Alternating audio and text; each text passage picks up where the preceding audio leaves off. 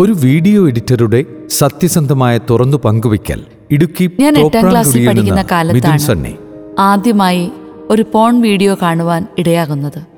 ഇതെന്താ ആദ്യം തന്നെ ഇങ്ങനെ എഴുതിയേ എന്നാകുമല്ലേ? പറയാം. പതിവിൽ നിന്ന് വ്യത്യസ്തമായി പരീക്ഷയ്ക്ക് അന്ന് നേരത്തെ ഇറങ്ങി. അതുകൊണ്ട് തന്നെ പതിവ് കൂട്ടുകാരെ എനിക്ക് മിസ്സായി. കാരണം അവരെത്തുന്നതിന് ഏകദേശം ഒരു മണിക്കൂറോളം മുന്നേ ഞാനന്ന് ടൗണിലെത്തി. ചില കുട്ടികളെ കാണുമ്പോൾ തന്നെ ഇവന്മാർ അത്ര ശരിയല്ല എന്ന് തോന്നുന്ന തരത്തിൽ ചില കുട്ടികൾ ഉണ്ടാവുമല്ലോ. അത്തരമൊരു കൂട്ടത്തിൽ അപ്രതീക്ഷിതമായി ഞാനൊന്ന് പെട്ടു. അല്പസമയം കൊണ്ട് തന്നെ ഞങ്ങൾ എല്ലാവരും കമ്പനിയായി.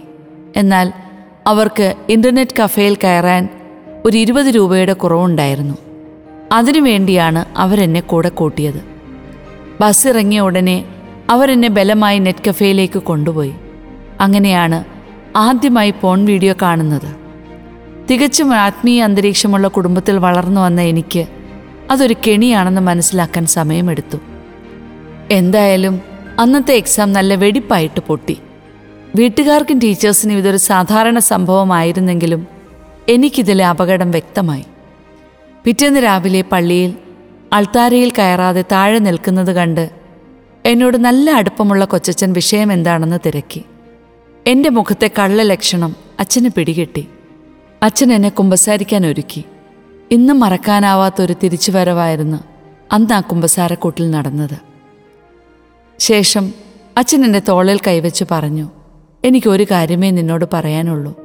ദൈവം ഓരോന്നും സൃഷ്ടിച്ച ശേഷം പറഞ്ഞു കൊള്ളാം നന്നായിരിക്കുന്നു. അതേടാ ദൈവം എല്ലാം നല്ലതിനു വേണ്ടിയാണ് സൃഷ്ടിച്ചിരിക്കുന്നത്. ഞാൻ അച്ഛനോട് തിരിച്ച് ചോദിച്ചു എന്തുകൊണ്ടാണ് ഫോൺ പോലുള്ള ഇത്തരം കാര്യങ്ങൾ? ഇതെങ്ങനെ നല്ലതാകും? അച്ഛൻ എന്റെ കയ്യിൽ ഒരു പേന തന്നിട്ട് ചോദിച്ചു ഇതെന്തിനൊക്കെ ഉപയോഗിക്കാം?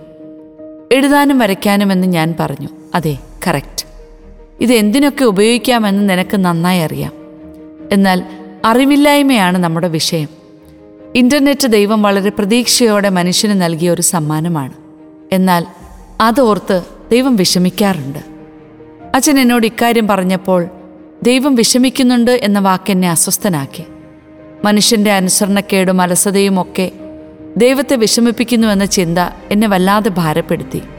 പിന്നീട് ഊണിലും ഉറക്കത്തിലും ഒരേ ഒരു ചിന്ത ഈശോയുടെ കണ്ണുനീർ തുടയ്ക്കണം. ഇന്റർനെറ്റ് മനുഷ്യന്റെ നന്മയ്ക്കായി ഉപയോഗിക്കണം. ഇങ്ങനെ ഉപയോഗിക്കാൻ മറ്റുള്ളവരെ പഠിപ്പിക്കണം.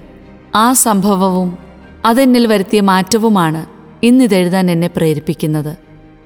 ഇന്ന് ഞാൻ ക്രിസ്തുവിന്റെ മുഖത്ത് പുഞ്ചിരി പകരുന്ന ഒരു വീഡിയോ എഡിറ്ററാണെന്ന് അഭിമാനത്തോടെ പറയാൻ കഴിയും.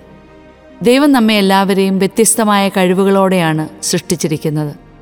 നാം ഓരോരുത്തരും അത് കണ്ടുപിടിക്കുകയും ദൈവമഹത്വത്തിനായി ഉപയോഗിക്കുകയും ചെയ്യണം. അപ്പോൾ നമ്മൾ ഓരോരുത്തരും അവിടുത്തെ പരിമളങ്ങളായി മാറും. സത്യത്തിൽ ഇതൊരു നിധി കണ്ടെത്തൽ തന്നെയാണ്. കണ്ടെത്തുന്നവർക്ക് ലഭിക്കുന്നതോ അനശ്വരമായ ആനന്ദവും സമാധാനവും.